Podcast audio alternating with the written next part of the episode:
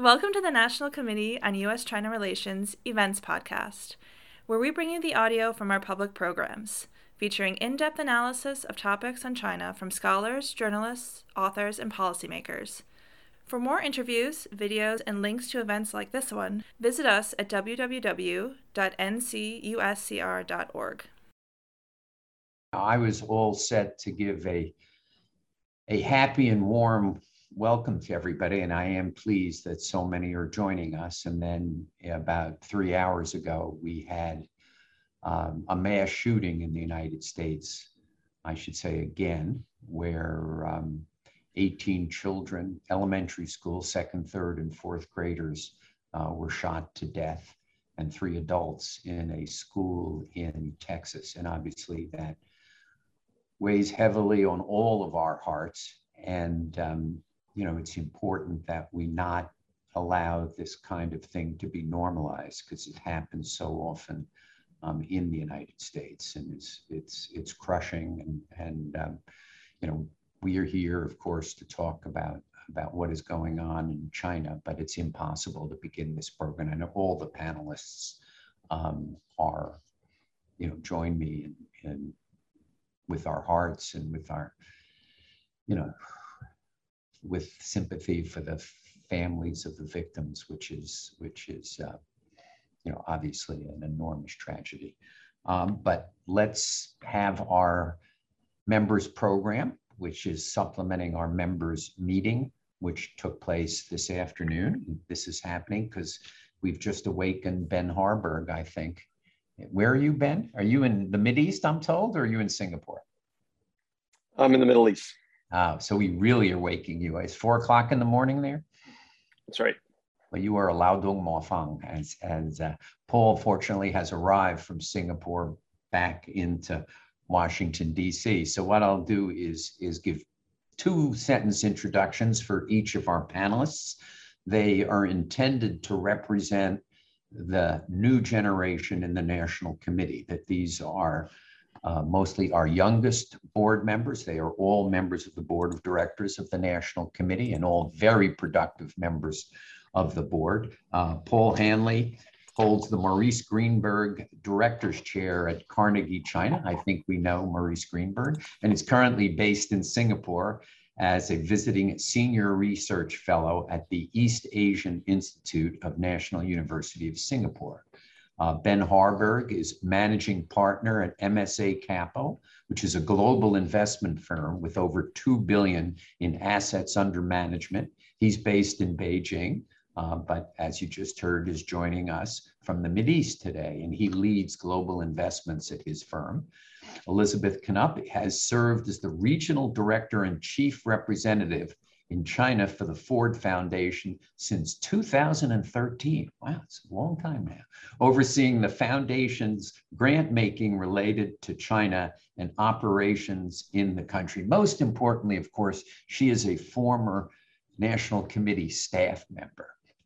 Uh, Nancy Yao has served as president of the Museum of Chinese in America since 2015.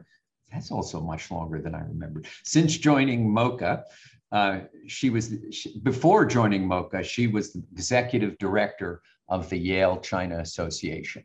So let's start. Obviously, our president was just in Asia. Um, Paul spending a good part of his time in Singapore these days.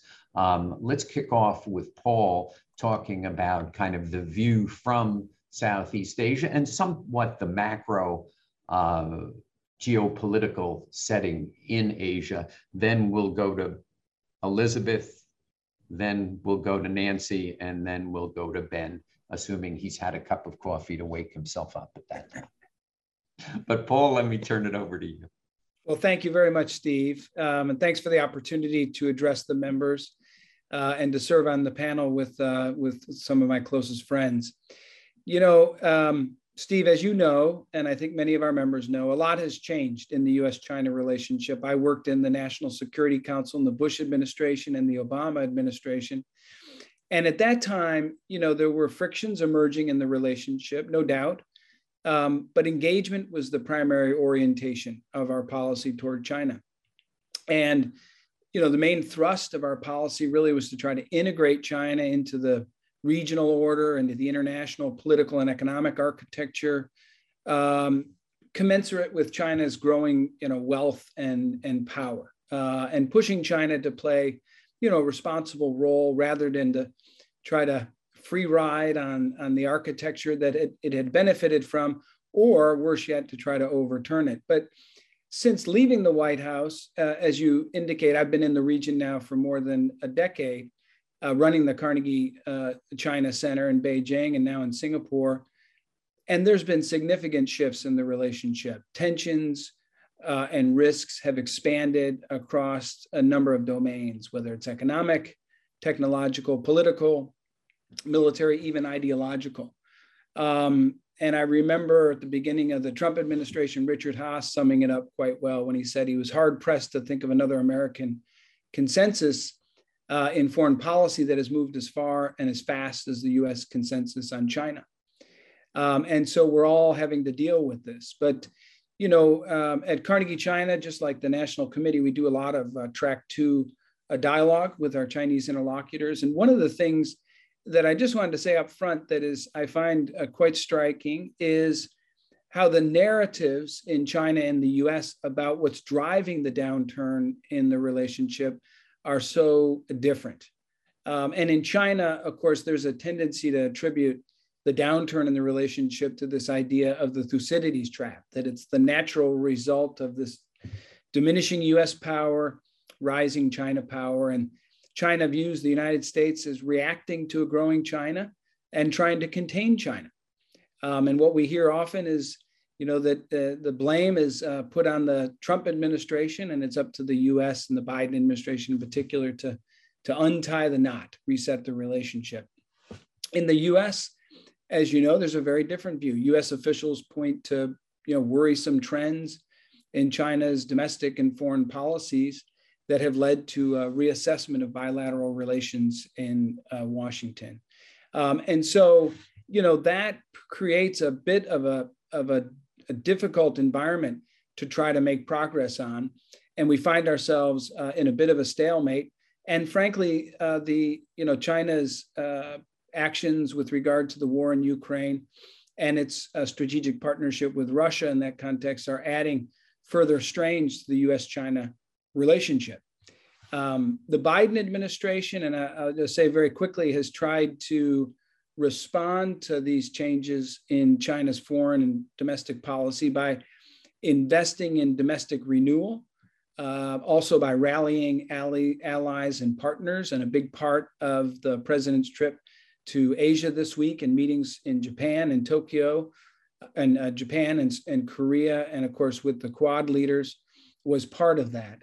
Um, the end goal of the strategy, I do not believe, is to contain China, is something that we often hear from our, our Chinese interlocutors.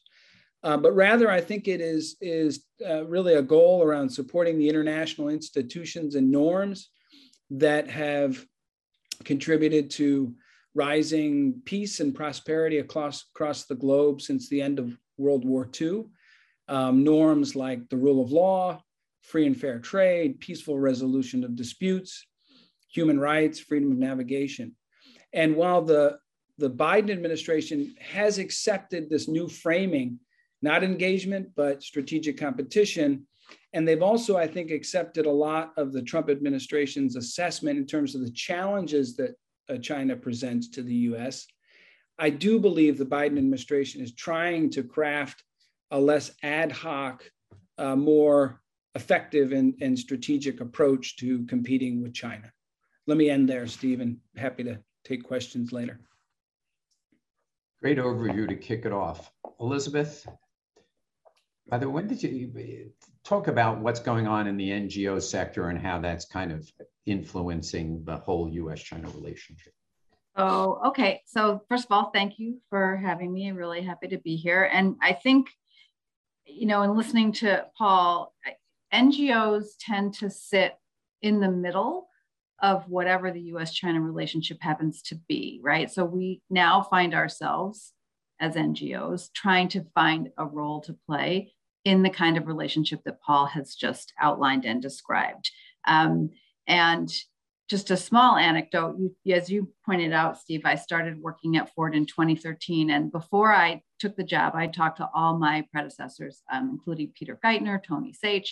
And to tell you the truth, at the time, I, I felt a little bit disappointed because I thought at the time that I was not going to have the opportunity to lead the foundation through a drastic political moment in China the way they were able to, and that I would never have any good stories to tell my successors. But that, of course, hasn't been the case. Things have changed dramatically um, for the way NGOs can operate.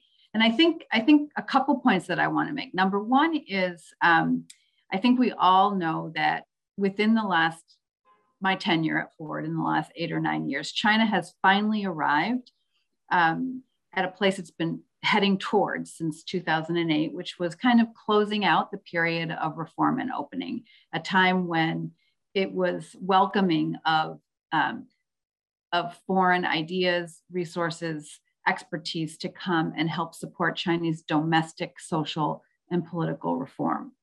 And that era has ended, right? So they're no longer interested in our participation in domestic processes of social change.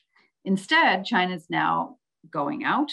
Uh, China has really crafted for itself. It, it believes it has um, a successful development experience to share with others, and others actually believe the same thing.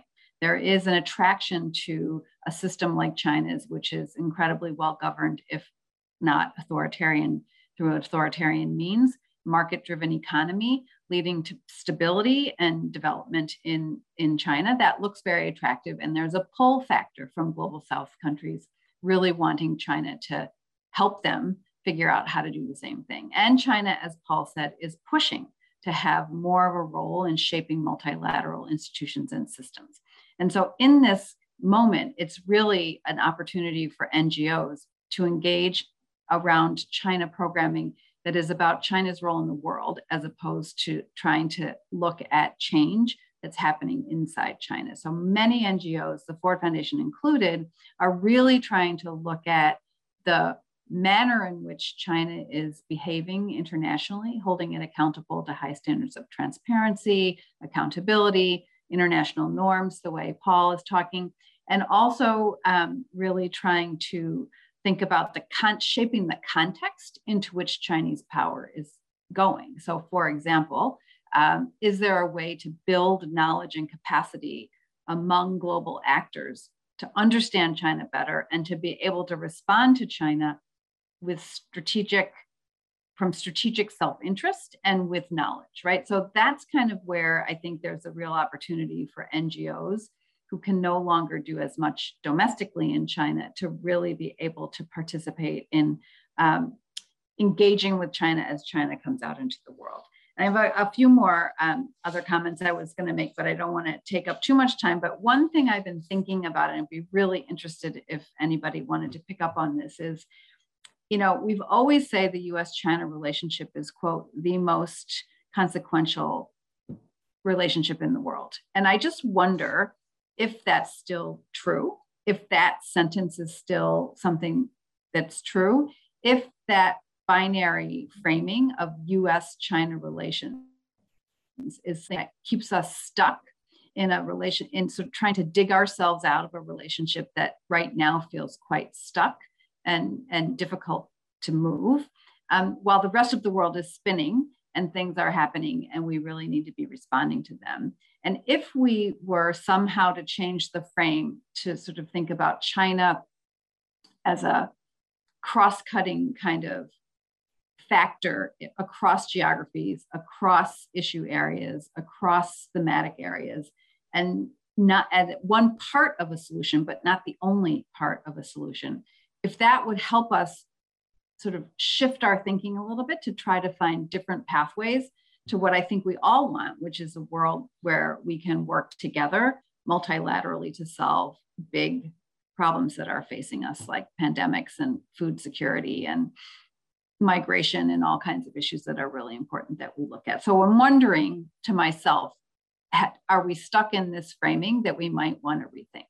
That's probably the wrong thing to say to the National Committee on U.S. China Relations membership, but I thought it was something to throw out there. So thanks very much. I'll stop. There. Elizabeth, we don't. We're not working on the most important bilateral relationship in the world. I, I, I will.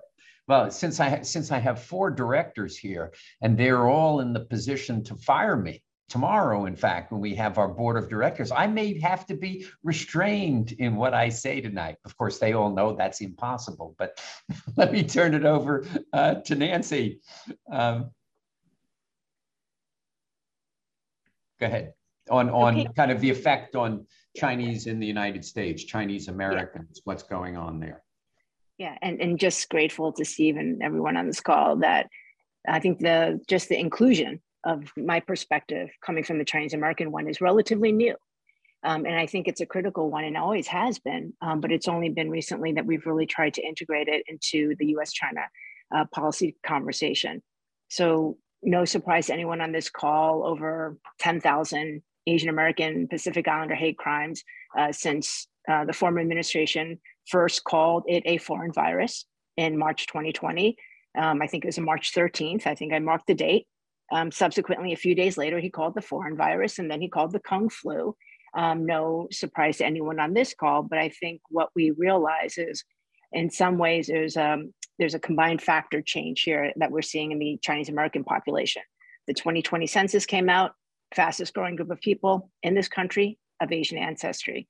But they're not just coming from China, India, um, South Korea, uh, Japan. They're coming from over 20 countries.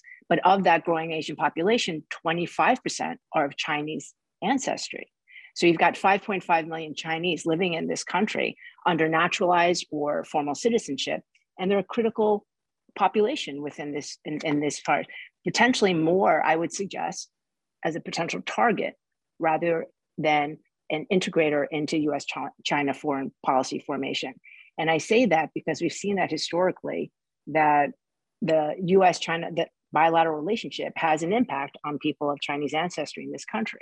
We've seen it also with Japanese Americans during World War II when 120,000 of them were interned. Uh, we saw that the lack of recognition for Chinese in this country, even though they have made significant contributions. And I think the current situation is that Chinese Americans do have a you know very um, significant stake in the relationship, um, and we see them more transnational today than ever before.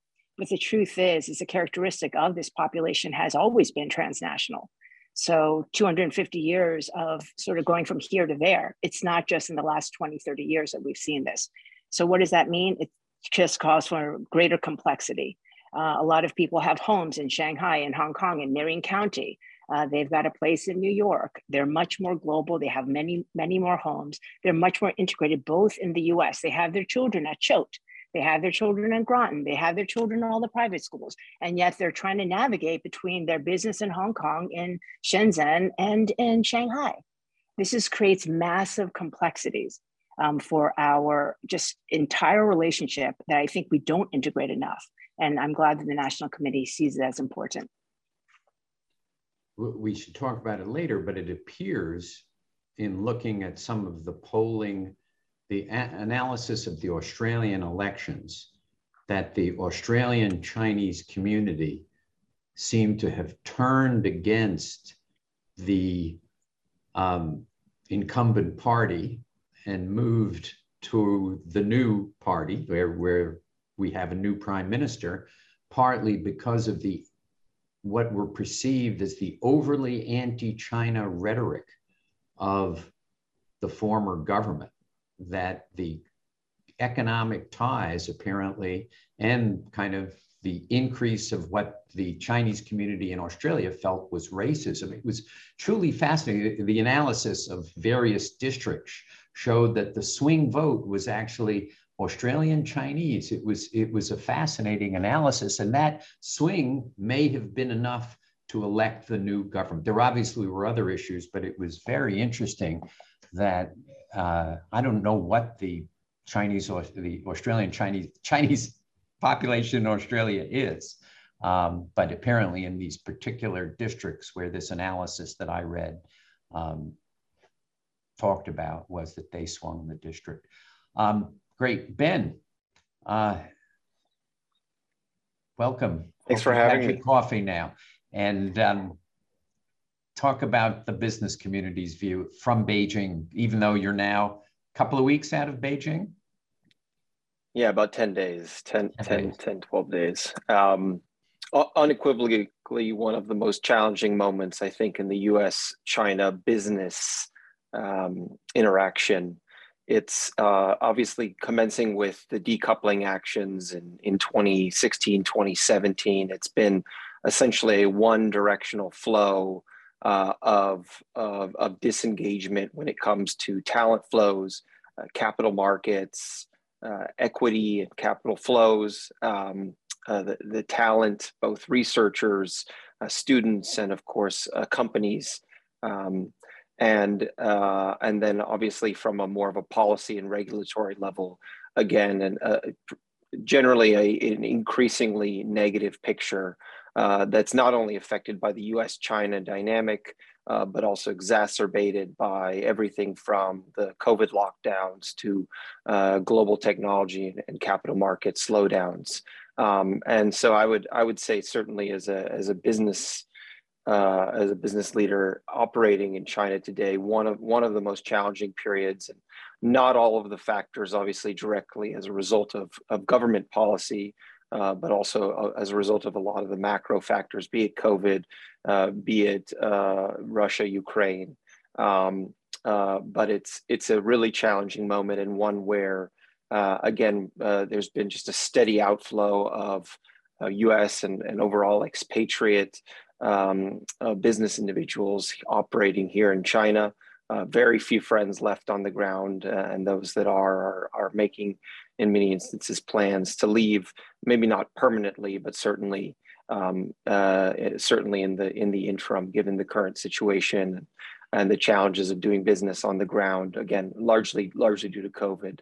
Um, it's a it's a it's a moment where it's it's harder and harder as a business leader to explain to external partners, be they investors or um, otherwise, uh, the rationale of, a lot of the actions going on on the ground in China, uh, particularly with regard to, to COVID, uh, regulatory interventions in both domestic as well as global companies operating in China uh, to explain um, you know the, uh, issues around um, items like delistings of, of Chinese companies in the United States, and it just feels that every day those business ties that bound us, which were in many ways some of the most politically agnostic uh, or objective, uh, and often many times uh, productive and, and and constructive, are constantly being pulled apart again on a, due to a combination of both uh, economic factors as well as um, as moral and political considerations, which have driven uh, businesses away from China and capital away from China. And obviously, we're in a moment where we've seen record outflows of inv- global investors, obviously, particularly Western and, and American investors uh, in China. And again, a lot of it driven just by challenges uh, domestically and because of uh, regulatory and overall macro considerations, but also because of um, challenges and pressures that those businesses are feeling and facing from uh, from their home uh, constituents uh, and investors and otherwise. So um, a, a, really challenging moment and one that we are constantly updating and assessing how to explain and provide uh, optimistic um, uh, environment and, and, takes to uh, to understand where there might be light at the end of the tunnel with regard to uh, regulatory interventions, delistings, COVID lockdown policies, uh, China stance on um, on Russia, uh, and and and therefore um, keeping us busy day to day as we both try to continue to invest and be pro- productive um, uh, uh, representatives of our home countries and provide transparency um, and, and oftentimes a, a counter uh, narrative to what is being espoused in the media, again, with regard to what's going on on the ground here in China um, day to day, uh, both from a business as well as just overall lifestyle perspective, um, while, uh, while coping with those, uh, those challenges. Well, you've touched on, Ben, you've touched on kind of my first question. Um, you know, tomorrow I will tell you, along with the rest of the board of directors of the committee, that I don't know when I will go back to China. you know, it has now been far and away the longest period of time I have spent outside of China since 1979.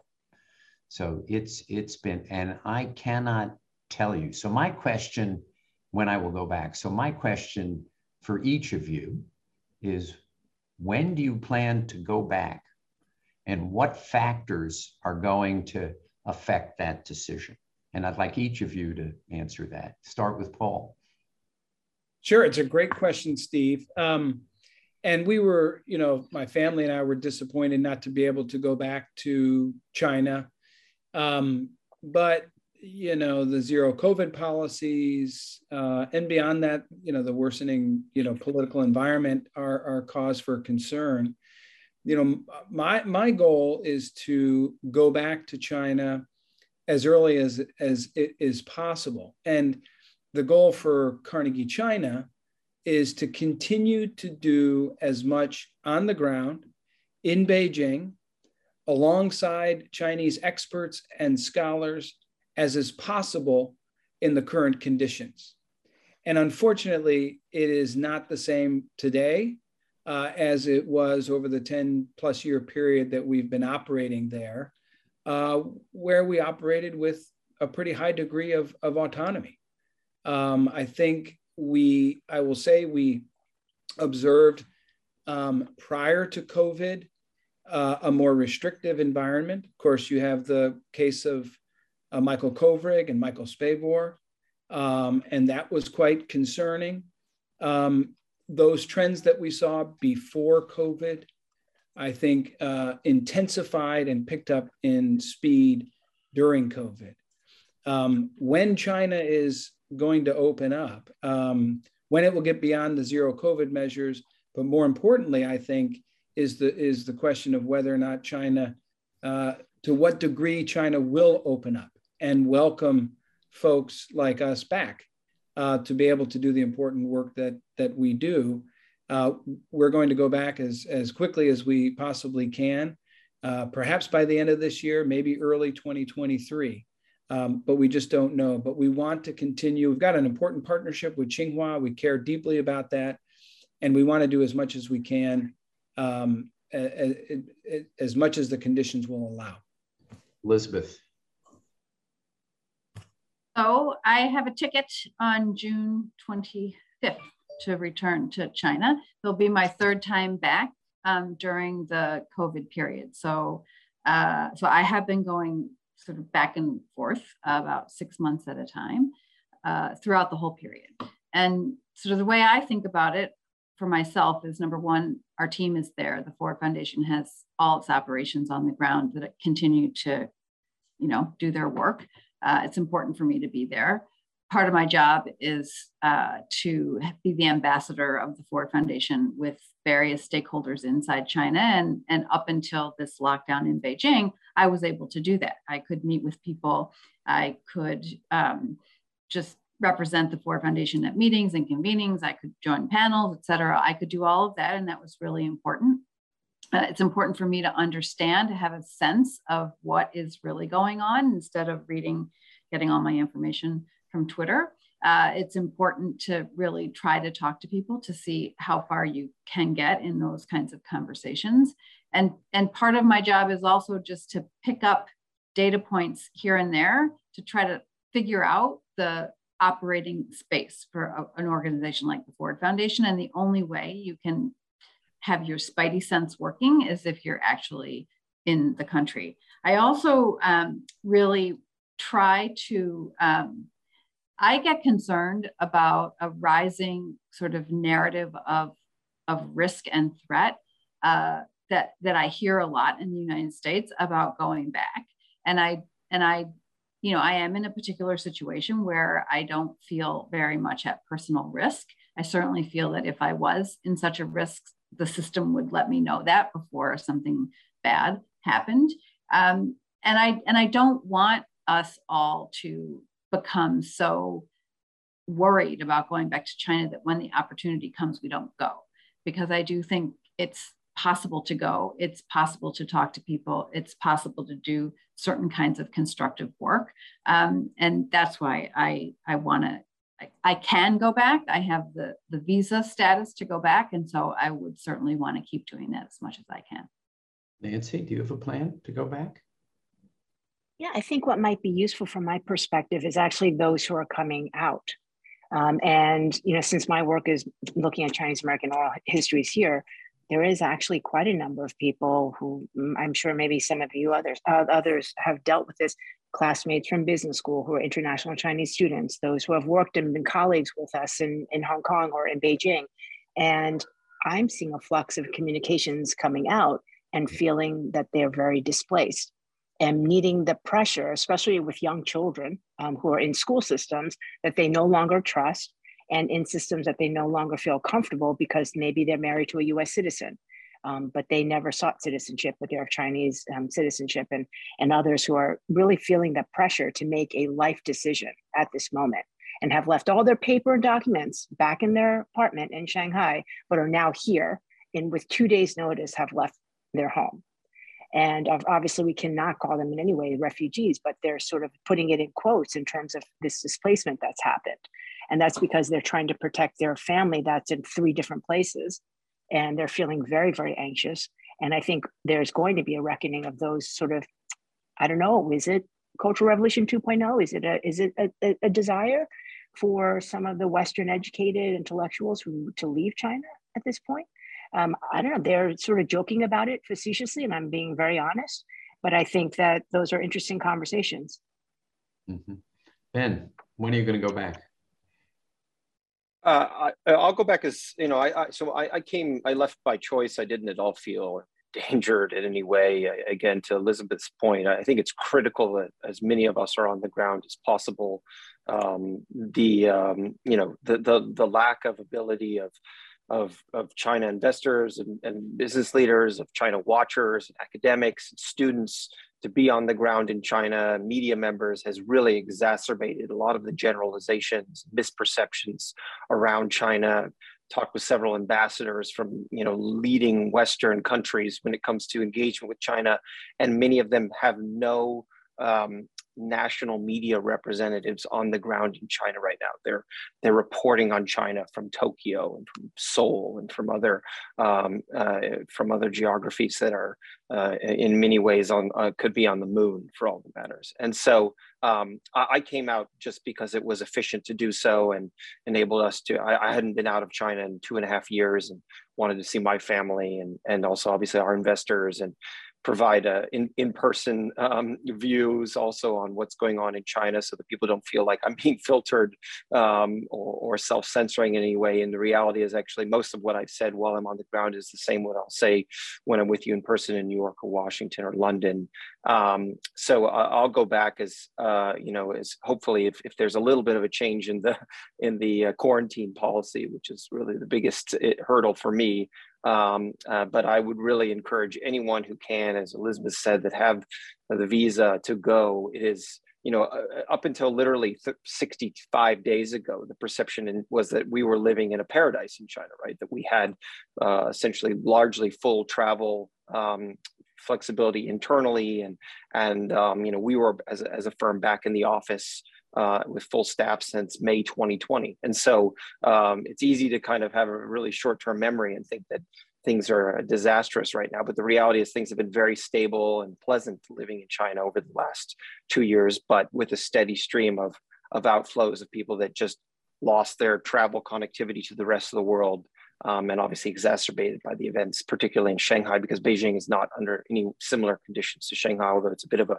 a creeping lockdown. So it was more efficient for us to leave the country when we did, um, just from a business and, and, and, personal perspective, but we will be back uh, in the fall. The bubble that was created. I mean, Ben, absolutely, that there was this freedom within China, but obviously going in and out was was quite difficult. I think, as Nancy has made reference to, we're beginning to see a trickle of Chinese coming from China to the United States, even though they know they have to quarantine if they go back, but they've, for business reasons, for personal reasons, for kids' graduations, for a whole variety of reasons, they have come. And that's actually become uh, a very good source of kind of information of what is going on in China. That having dinners, which ordinarily would be two hours, are our four hours. How much do you think, though, Ben, and I guess this for everyone, the lack of people to people uh, contact, because the international travel, I think the China statistic was down 98%. I mean, it was enormous travel to the United States. I mean, there are virtually no flights. How much of that caused the downturn in US China relations?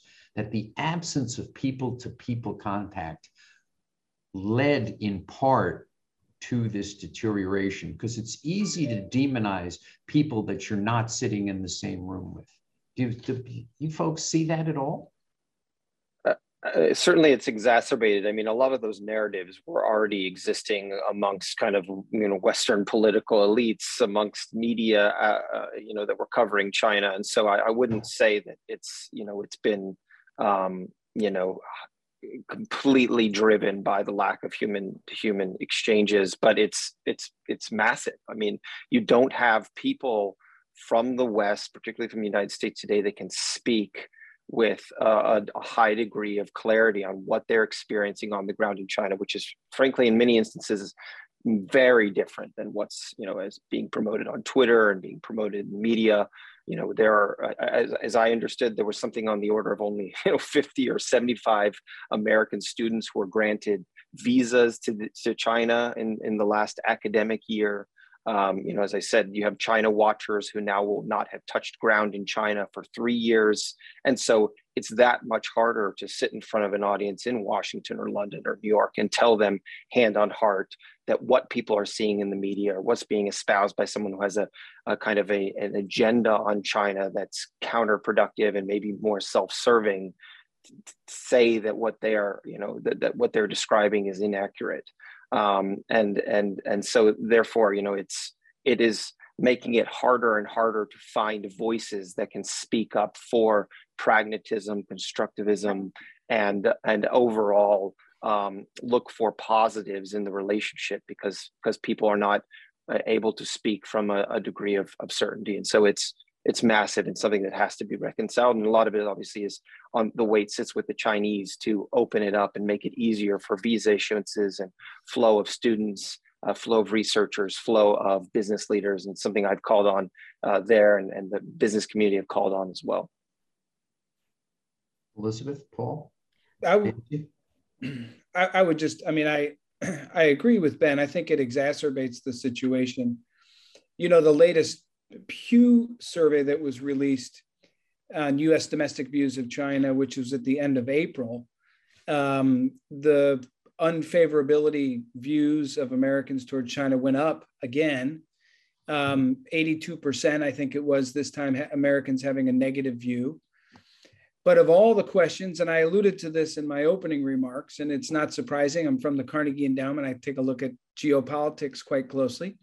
Of all the questions that were asked, respondents said that China's partnership with Russia was the most serious problem for the United States. So, you know, in my view, it is also clear uh, that, you know, China's sort of tacit support for Russia, you know, the no limits strategic partnership announced less than three weeks before Russia's invasion of Ukraine is putting much more strain on the relationship, on a, on a relationship that was already strained and I think is having an impact as well on public opinion. And interestingly, we hear the same uh, coming out of Europe.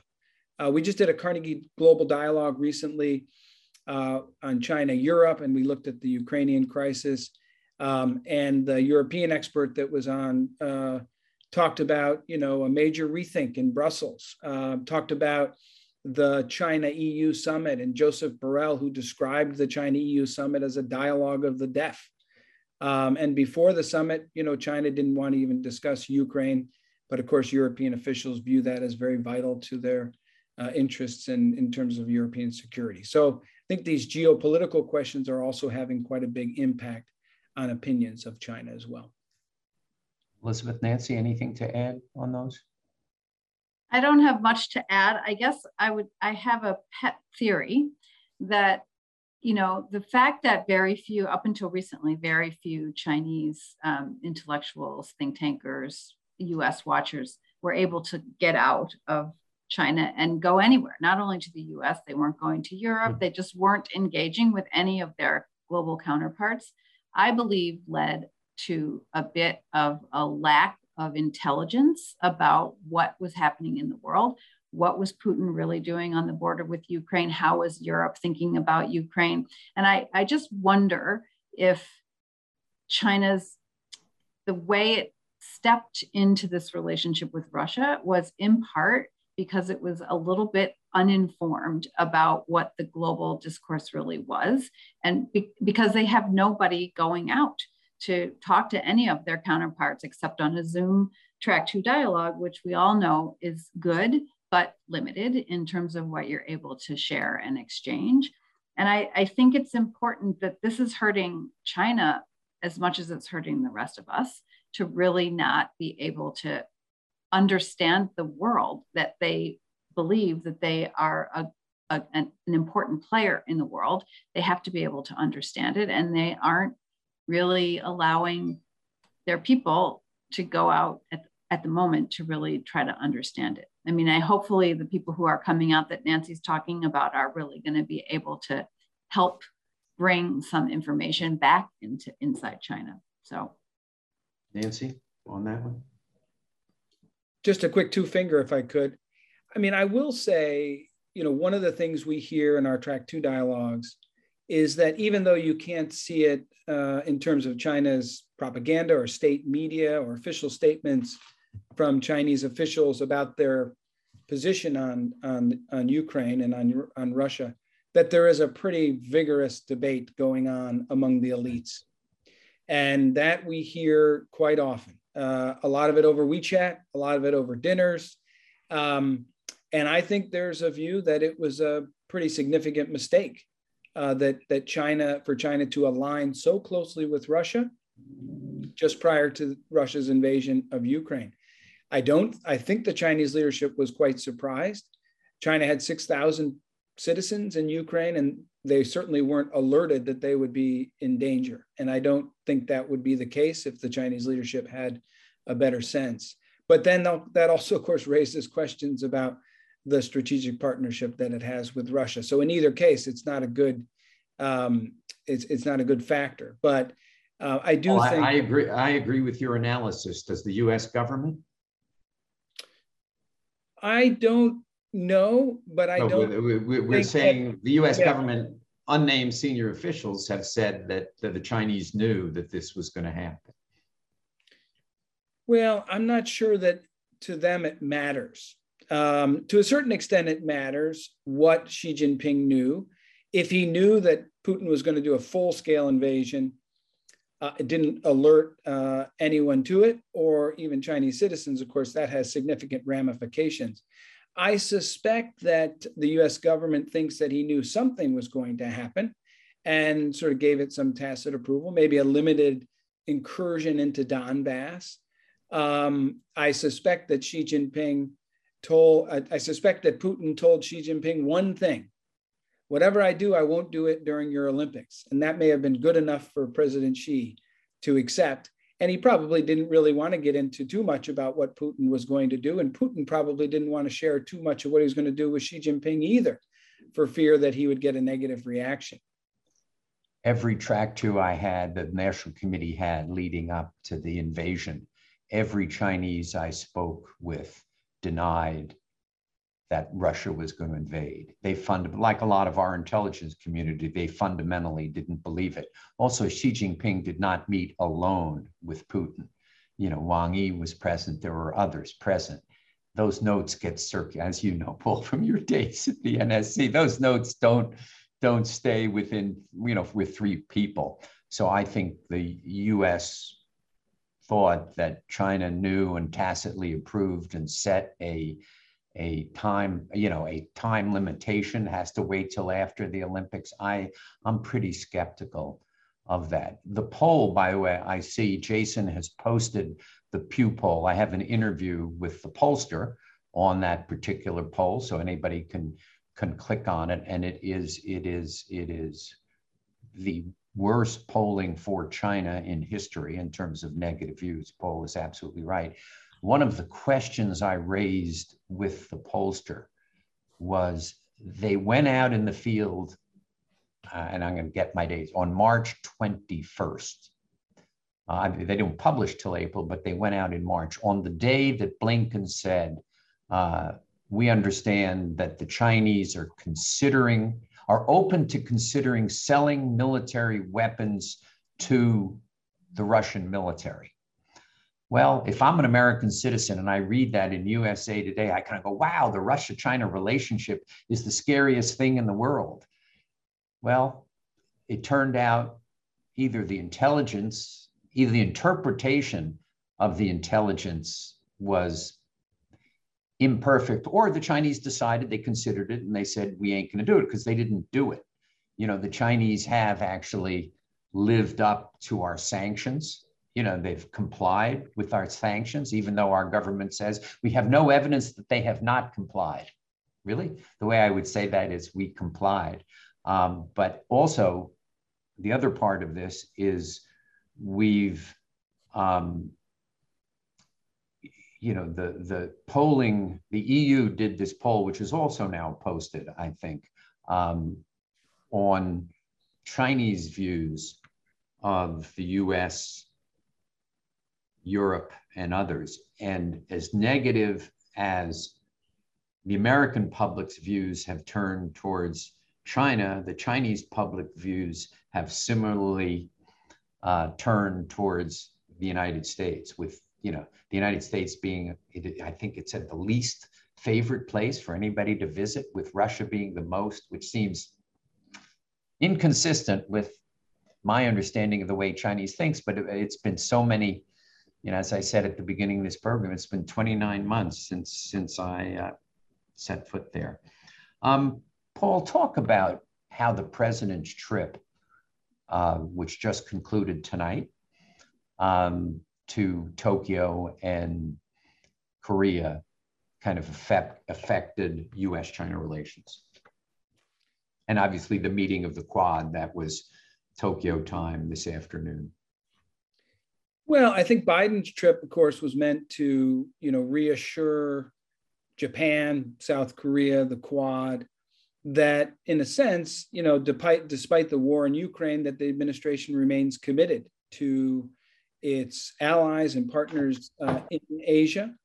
Uh, during the, the trip, President Biden reinforced the importance of maintaining strong ties with allies and partners in the region. And of course, this wasn't always the case in the previous administration under President Trump.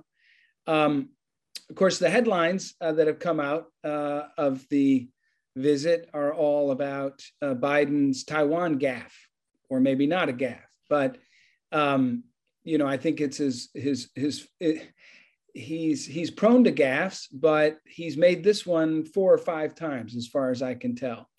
Uh, and at this point, I, I, think we can we can I would conclude that Biden's remarks um, are not necessarily a slip of the tongue, in my view. I think he, I, I, think what we're seeing here is, is President Biden's gut instincts on what he thinks the U.S. should do to defend Taiwan. Um, I don't think, however, I don't think the, that means that the policy of strategic ambiguity has changed. The White House did come out and walk back Biden's remarks as they've done before. I think the thing to consider in this case um, is that Biden made uh, gave this response this time um, against the backdrop of the war in Ukraine. Um, and I think that the war in Ukraine now hangs over the Taiwan question in a sense. In fact, in his response, President Biden even compared, you know, a potential Chinese, uh, you know, forceful uh, invasion of Taiwan to the situation in Ukraine, um, and saying that you know it, it in indicating it would be you know a disaster for for the region and for the world. Um, he was asked the question again, by the way, in the press avail later, and instead of clearing it up, he seemed to even you know double down on his initial response, right? So. Uh, and the questioner, you know, uh, was highly specific, and his response seemed pretty intentional in my mind and i think probably in a sense to try to deter Um, maybe he wanted to make the point that it would just be a disaster for China to do that.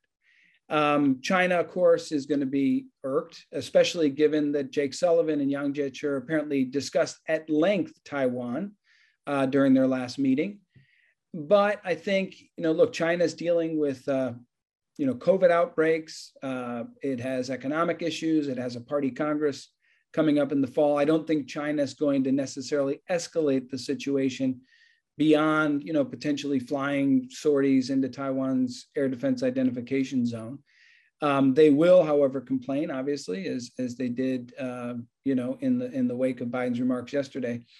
Longer term, I think, you know, Beijing could factor in a potential U.S. military response to an attack. Um, and what would that do? You know, China will continue to prepare its military capabilities. Uh, and that will, of course, add further risks to stability in the Taiwan Strait. This is an issue that is with us uh, for some time. We heard Henry Kissinger yesterday say that the US and China should not put the Taiwan issue in the center of the rivalry, something to that effect. Um, but I think, unfortunately, it is there. It's one that's going to have to be handled very carefully at the very highest level between the two presidents. The um, and the quad meeting, anything on that? No, I think you know it's a it. It and, and the and the uh, Indo-Pacific economic, um, what do they call it?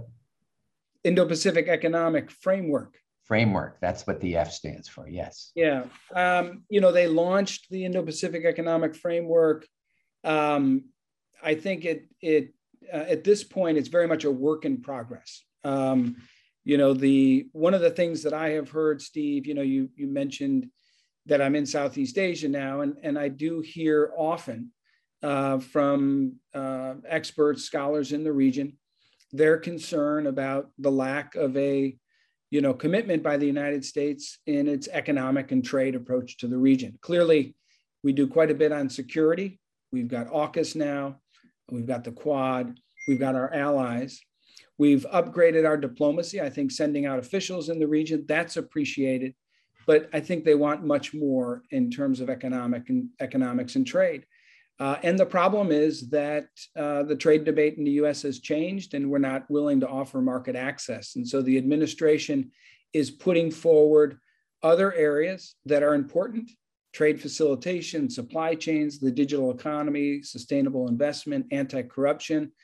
Um, whether these will be as appealing to the region as market access, I think is something that people are skeptical about. Uh, in a sense, you know, a lot of us would like the United States to get back in the CPTPP, um, but that doesn't seem to be, you know, in the offing here. And so I guess what I would say is this is the best that we've got right now, and we're going to have to work with it. It's a work in progress, and we're going to have to see how it develops over time. Um, we've got great questions from our members in the audience. Uh, this is for Ben and Elizabeth from uh, Jeff Lehman. Uh, you noted that it is hard nowadays to offer folks back home a more complex narrative about conditions on the ground in China. Have you got any recommendation for ways to give such a narrative that are, are more rather than less effective? By the way, Jeff is in Shanghai. I think it's uh, you know I think it's a lot about speaking out, um, and you know I think it's easy when you're in China to self-censor. Um, it's easy in China to feel insecure about speaking about the conditions, um, and uh, obviously both in both directions because you know given the way the political dialogue is in the United States, it's also you know you're seen as somehow um, you know part of the problem if you provide a more constructive and positive and optimistic take on the the reality on the ground in China and I think it's critical for people to espouse both and there's obviously plenty of people if you go on Twitter that are uh, certainly describing the challenges of day-to-day life in China. Um, so I'm, I'm not I'm not sure if anyone is self-censoring too much there, especially on Twitter amongst the expat community, say in Shanghai.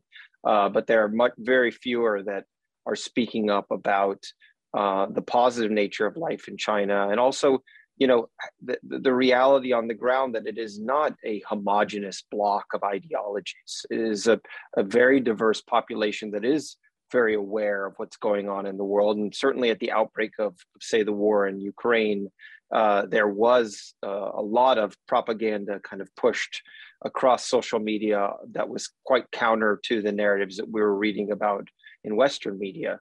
Um, but I, but I don't think that very there. You know, I think most people in China today, certainly amongst the educated, are aware of of now the realities on the ground there and elsewhere. And I think you know what, what was fascinating when I was with Paul in, in, in Shanghai, which has now become a de facto uh, decampment point for much of now the Chinese um, uh, technology as well as business uh, leadership um, who are there again, not necessarily because they have to be, but just because it's an easier place to live and work right now under the conditions. Um, you know, much more vocal and um, and much more uh, unfiltered, obviously, in their views on what's going on on the ground, particularly with regard to zero COVID. Um, but it's one where we have to speak out and we have to be voices both in terms of writing op-eds, speaking on panels, um, tweeting, um, and, and counter the overall negativity of the, the dynamic and at least just provide transparency into um, into our own experiences and not be fearful that we will be shouted down by kind of the the, the, the mob in, in, in the West that doesn't want to hear positive or constructive narratives. Yeah. Elizabeth. So I would just add to that that it is indeed hard for the sort of balanced, um, nuanced voice in either side to really be heard very clearly. One thing that um, I'm working with some people on is to um, bring together a group of diverse people thinking about China, but the, the, the, the, the main thing they have in common is that they're open to hearing another point of view and that they're open to sort of possibly changing their own perspective across a dimension of kind of points of view about China, and to bring them together in a um, an offsite, private, closed door kind of place to just share and just try in a small group to try to get people to be expanding how they think about China and how they think about the US-China relationship, and then seeing if these sort of nuanced or different perspectives can find some traction, as Ben was just saying, in op-eds in podcasts, in sort of short pieces in various journals, et cetera, to try to populate the ecosystem with slightly broader perspectives and not just one broader perspective, but a range of broader perspectives about China from the left to the right, so that the whole discourse can just widen a little bit. But again, this is an elite this is a big question I struggle with all the time. Should we have sort of an elite influencing strategy to try to change the situation, or is should we go after the hearts and minds of the American people? Should we be should the Ford Foundation be funding documentary films and broad-based sort of kinds of engagement with the broad American population to try to change the perspective from the bottom up? Um, and I'm not sure what the answer is we have limited resources, so we focus on a smaller group at the elite level. But I do think that it's probably a combination of both. And as Ben said, just people like us having the guts to speak out publicly and in in audiences that are maybe less friendly than the one we're in right now. Nancy, is it particularly challenging for Chinese Americans to speak to these issues, or are they actually it's easier for Chinese Americans? Yes and no. And I'm sensitive that the chair of the Committee of 100, uh, fellow board member Governor Locke, is on the call and, and knows this area much better than I do. But I think yes and no. I think what we struggle with, even with the Committee of 100, who do, they do a wonderful job of providing leadership and representation, is that just like all Chinese Americans don't know Kung Flu or Kung Fu, we all don't know the cross strait issue right? Why should we assume that a someone of Chinese ancestry, Taiwanese ancestry, understands a very complex and nuanced um, issue around the cross-strait relationship? And I think there's advocacy, which often is associated with Chinese Americans and thinking about a lot of the work and the justice and you know after Tiananmen and trying to make information known. But then there's expert policy contribution, and that has to be objective, well researched, academic, um, trained scholars who are doing this type of work. And I think there's a sensitivity here where sometimes that those lines blur.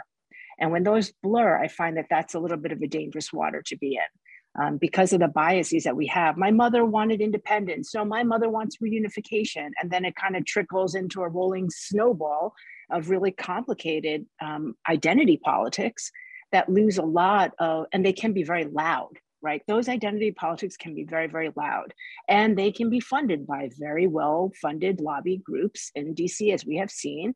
Um, and those are dangerous because that noise really clouds um, the, the sort of representation. You don't want to deny Chinese Americans or Taiwanese Americans a stake in that participation. At the same time, are they bringing the expertise at all times? Certainly on the Committee 100 and other groups, a lot of expertise there but you know not every chinese american that walks through the museum of chinese america understands that cross-strait relationship and are they sometimes assumed to? Yes and sometimes are we still under the label of perpetual foreigner? So therefore you must know chinese art you must know chinese everything? Absolutely. So i think the fundamental thing that we still need to address across so many of these topics is education and when can you start educating? On a fundamental level from kindergarten through fifth grade start there and integrate some of these very important issues and just get the language right. It's chinese american. It's an american of chinese ancestry. Are the 82% of people who are anti-chinese sentiment were they how many were chinese american? I don't know um, are you talking about or Euro Americans only? And I think that there's a lot of subtleties that we sort of overlook and assume that that we understand. And the nuance, echoing Elizabeth, the nuance is is is abundant in so much of the U.S. China. Tariffs. Let me just talk about tariffs. Um, would you agree, all of you, with the statement that tariffs continue to punish lower income Americans and have not brought jobs back to the United States? Just a yes or no from each. I haven't asked all four of you. Yes or no?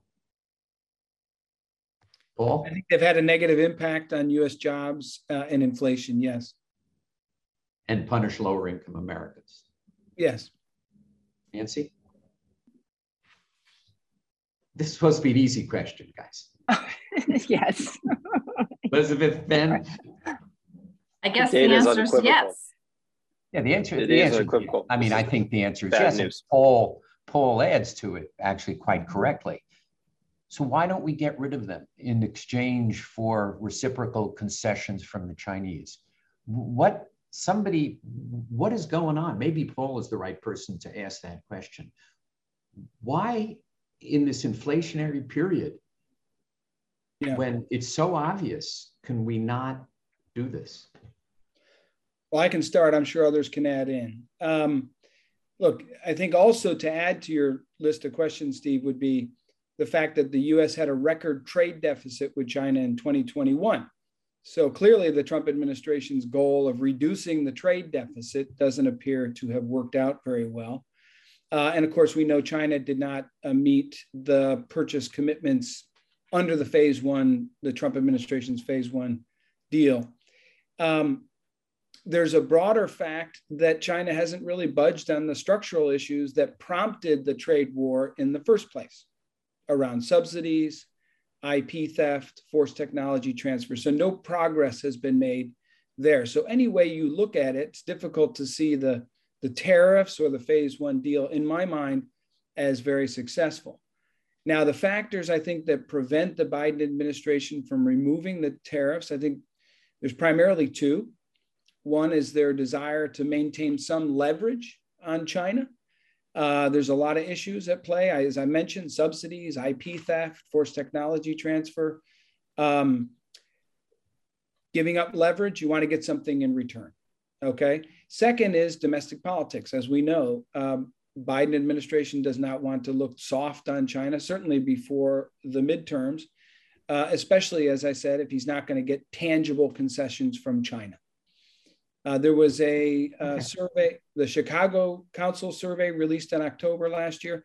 58% of Americans say trade between China and between China and the U.S. weakens U.S. national security. Um, and so I think overall it makes sense for the Biden administration to lift some tariffs, especially on non-strategic goods, to ease inflation. We heard uh, from the Treasury Secretary's office, we or the Treasury office, we heard Daleep uh, Singh recently say, "Why do you have tariffs on bicycles, or apparels, or underwear?"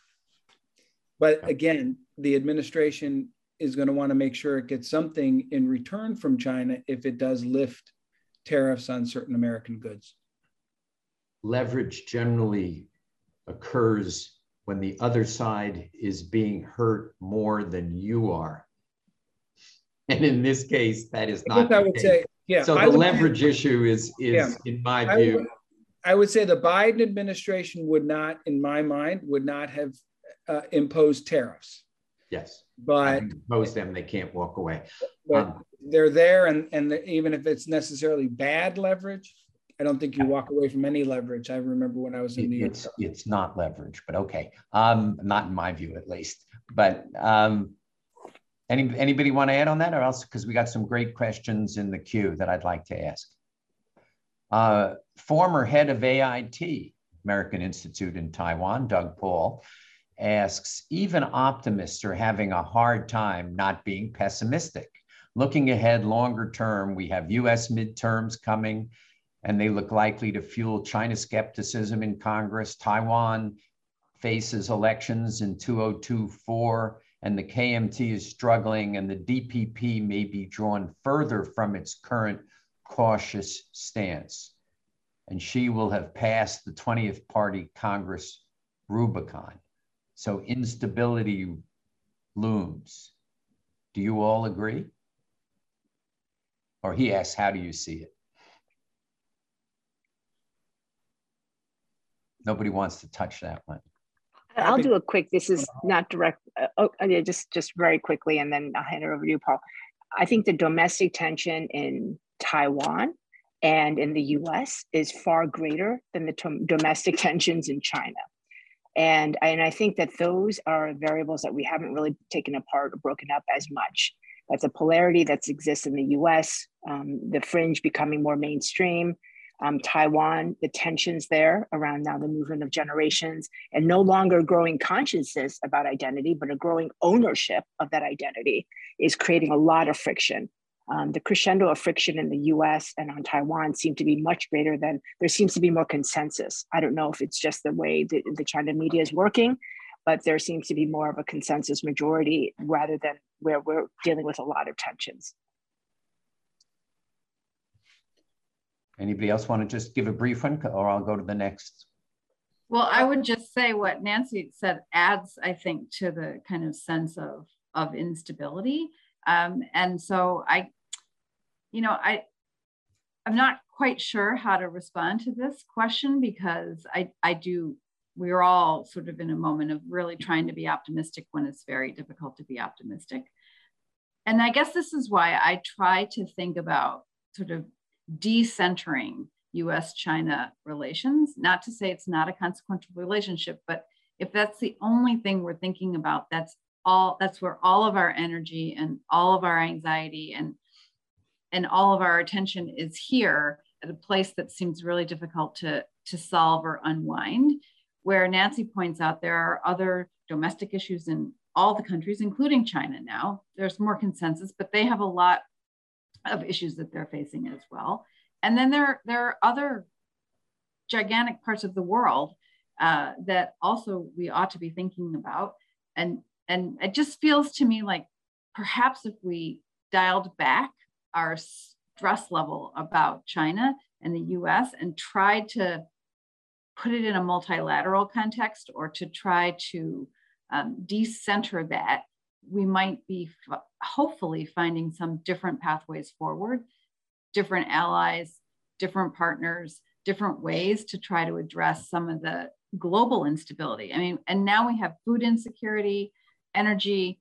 I mean, the whole, it's not just the United States and China that are in a period of instability. The whole world feels to me to be in a position of instability. So I hope that probably made you feel even more right. pessimistic.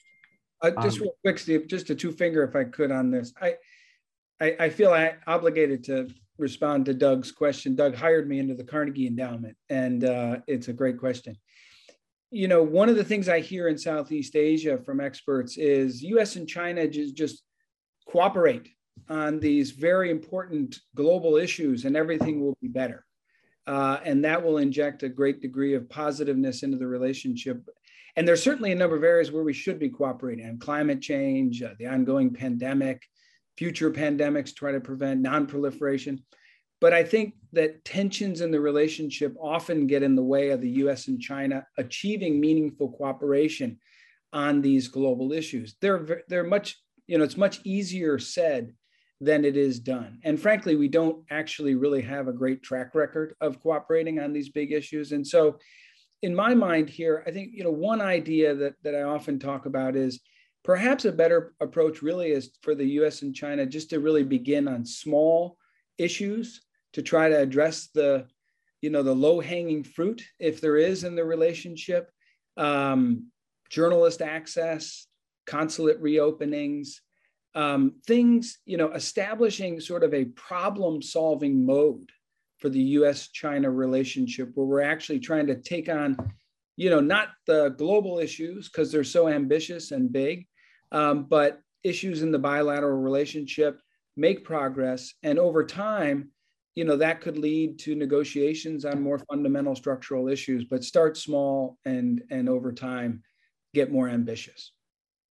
You're quoting my Steve, article. Just, I don't know if you realize you're quoting my article, Paul, but I wrote that long time ago. Play small ball. Start with, you know, there are 12 things which we can do, which are quite easy to do together, not particularly, not particularly politicized, reopening consulates, visas. Uh, by the way, I view tariffs that way because it's a win-win. Um, and a whole bunch of other things that we start developing habits of cooperation. Um, can I ask, I guess this would be for Paul and Elizabeth.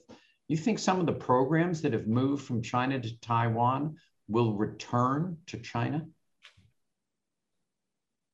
Elizabeth, That's asked by Tom Gold. That's why I'm asking that, who has a longer, except for Jan, he has the longest relationship with the National Committee of anybody I know. I'd actually be interested in what Tom thinks about that question, to be honest. Tom, can you type in an answer? Because you may be talking about the Stanford Center. I mean, I, I, I can't speak for any of those organizations or institutions that left and for the reasons why they did and whether or not that they would come back. But it, it would occur to me that um, for the same reason that the Ford Foundation is committed to, and Carnegie is committed to having a footprint in China, it is an enormous global power. We need to understand it, even if we don't disagree, if we don't agree with it otherwise we're never going to be able to engage with it or or solve any kind of global problem. So i think it's important that institutions that can be in china and operate there that can contribute knowledge into all of our better understanding of what that place is and what its intentions are and what are the entry points for collaboration and cooperation really should be there. And so i hope that these institutions come back when the time is right I'll right, just add. We, are running out of time. I have two questions I want. Go ahead. Sorry. Just, just, just very quickly. I agree with Elizabeth. I mean, Carnegie is an institution that wants to be there, as I said, on the ground, working with Chinese scholars. That is our hope. Um, and we'll do it as much as we possibly can. A lot depends on what China does, of course, right? Do, is China going to open back up uh, once we get beyond a, a, a COVID uh, era? Um, a lot of people are skeptical about the degree to which China will open up. But if it does, then I think Elizabeth is right. Uh, institutions like the ones that she talked about, like Carnegie Endowment and others, are committed to being there. Well, Li Keqiang certainly thinks it's going to reopen. Um, Sheila Johnson asks, why the, the why does the USA want a new agreement rather than entering and modifying the CPTPP? So I'll leave that for one of you. And then Mike Lampton, this will be our final question. I refuse to do a program that doesn't uh, mention Russia's invasion of Ukraine. Uh, so he says, in your domain of interest, how important was the February 4 joint statement of no limits partnership uh, combined with China's unwillingness to endorse sovereignty as supreme principle regarding Ukraine? So who wants to take CPTPP. Ben, you want to do that? Paul might be the better one here.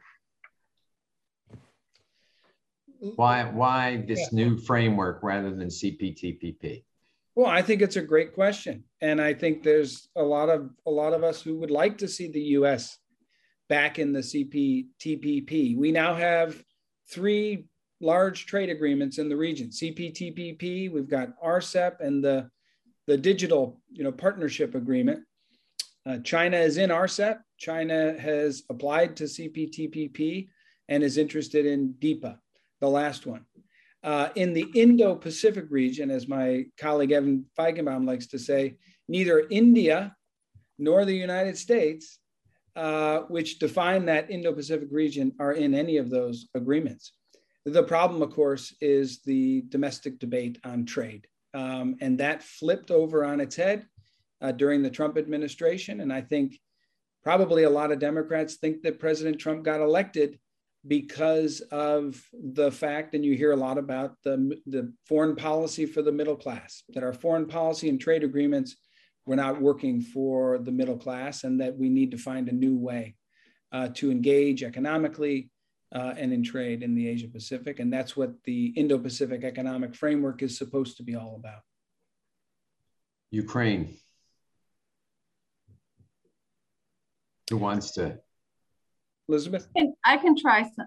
So as, as a global foundation, the Ford Foundation is interested in global institutions and um, sort of solving problems globally. And so this the the sort of way China responded to Ukraine and to the Russian invasion and that and the and the um, agreement with with Russia appears to push them closer together or caused us to push them closer together in a way that's been very disruptive of things like if you think about the G20. So the G20 is a place where we might have been able to address some global issues related to economic recovery post COVID or other kinds of, of sort of very important food security, other economic issues. Maybe now that platform has been disrupted by this kind of behavior. And so I think in, in not so much in the China office of the Ford Foundation, where I think this is less of a of a disruptive of a disruptive move. Broadly, if you're a global organization trying to think about solving problems globally and collaboratively, this has been um, quite disruptive. I'll just add two quick things. I think um, I think it's had a significant impact on U.S. official views uh, on China. Um, three weeks, as I said, through less than three weeks before the Russian invasion. That's pretty significant. Um, and I think a lot of Chinese are, are as I said before, um, questioning the, the wisdom of that. But what uh, is causing uh, quite a bit of concern now is the domestic rhetoric uh, coming out of China, the propaganda, the state media that which which latches on to Russian disinformation campaigns, using Russian talking points um, it's been raised in senior channels between our governments. Uh, U.S. has expressed concern about that, and it doesn't appear to be shifting. And second, I, I would note that uh, China and Russia flew strategic bombers over the Sea of Japan when President Biden uh, was, was in Japan with the Quad. Uh, and that's just something else that, of course, will, will reinforce the strategic partnership and what it means for the United States. Um, and so, yes, I think that the February 4th statement was pretty damaging to the relationship. Uh, I think it could get worse if China violates the sanctions. Steve, you rightly point out that they have not yet. Um, but it would get much worse if China provided some material support in the way of uh, military equipment or ammunition. But again, I don't see the Chinese taking steps in that regard yet. I love the adding of the yet. Um, That's a caveat. The, the um, would you expect the Chinese media to report on the resignation of the Russian diplomat uh, yesterday with the scathing letter about he's never been so embarrassed by Russia and that Russia, it's, it's a humiliation to be a diplomat. Would you expect China's state media to report that? I'll bet you a $100 they don't. They did. I just won a hundred bucks. I watched it on this morning's television. I was very surprised. I want to see it, it was a very, I can get the clip and send it. The somebody's um, going to get fired in state it was, media. It was a. They actually had the letter at the uh, that, that he wrote at the end of the interview. Um, they had a clip of the reporter saying, "Do you think Russia is going to find you a traitor?" And this, you know, the interview obviously was just in Chinese. This part they played in English, and he said they already do. And then the clip ended. I think this is a good so, illustration. So I, am glad just... to hear that. I hope that they continue to play. My, my remarks when I said Zhou Enlai would not support Chinese policy towards Russia's invasion of Ukraine were run. So I think Ben is going to say what I'm going to say. Why don't you go, Ben? Well, I was just going to say, from a business perspective, again, there was this again it's always this same kind of dialogue, just like Steve and Paul have had, where the narrative, for instance, at the outbreak of the war was that the Chinese technology and other business, uh, you know, firms were going to rush into the, the, market and take advantage of the displacement and the divestment of all the U.S. companies and, uh, and uh, all those that were departing the market. And instead, it has been the most toxic environment one could imagine. Huawei is not going in. Xiaomi are running for the hills. Um, you saw the uh, the export uh, data where it's essentially Chinese imports into Russia that have crashed the overall import market. So it's it's just a steady reflection of the dynamic in this relationship and how it's presented and packaged often again by by Western media or political elites that this what would appear to be obvious narrative that China was going to take advantage of this moment in Russia to supplant Western and particularly American business interests has actually had the exact opposite effect. And it's the Chinese who are running further away from the market in many instances than their European counterparties. Elizabeth, was that what you were going to say? Uh, well, not not exactly, but I was going to say it's interesting the fact that Paul bet you $100 and you won $100 is really an example of maybe we don't really understand exactly what the dynamic is going on in China, right? That the fact that this was published. I was I was amazed. And, I was like, and, and we are amazed, right? The fact that we're amazed perhaps is part of um, just is evidence that we we don't know enough about what's going on, and that if we are on the ground, we could see that this has been shifting, right? Right. The the way that the Chinese media has been either using Russian talking points or moving away from doing that and, and broadening its coverage is, I think, a real a real thing on the ground that's important for us all to understand. I hope that's the case. I mean, the vast evidence suggests that, you know, to date, China has not done that. The propaganda, the state media, the official rhetoric from the podium at the Ministry of Foreign Affairs hmm. is hmm. very anti US. Um, it blames the United States, it blames NATO and NATO expansion. It relieves Russia of any responsibility for the invasion. It is now blaming the tariffs for causing the economic turmoil across the globe. Um, it's interesting that this one journalist, you know, mentioned this retiring Russian diplomat but how, how, significant is it uh, you know I, I find myself skeptical and i'm not i'm not convinced that it's a turn of the tide either. Um, again this has been raised at very senior levels and i hope that it is but you can you can certainly cause me call me skeptical but i'll gladly give steve his hundred dollars the the actually margot has just texted me that i did see it she said but there is there's a report that the report that I saw has been censored. So my, my, you know, I always sometimes I think the censors they get a key word and they they sometimes oh whatever and they let it go. And then when they try and replay it somebody goes you can't do that. It's an imperfect um, it's an imperfect system, but I think to Ben's point that we always need to be cognizant of the fact that it is there is not a monolithic view in China, and that there is a broad spectrum of views which you know people express in many different ways, and and I think you know we have heard that in part tonight. but you have well represented the next generation of the National Committee. It, I'm proud to have all of you on the board. This has been a, I see virtually nobody has hung up. Uh, the entire crowd has stayed with us the whole time because this has been a riveting uh, educational program, and that's the function of the committee is to educate. But thank you all. I will see you all bright, or the, or the four of you, bright and early tomorrow morning. But thank you all, and thank you for joining us tonight. Thanks, thank you, Steve. Thanks, everyone. For more interviews, videos, and links to events like this one, visit us at www.ncuscr.org.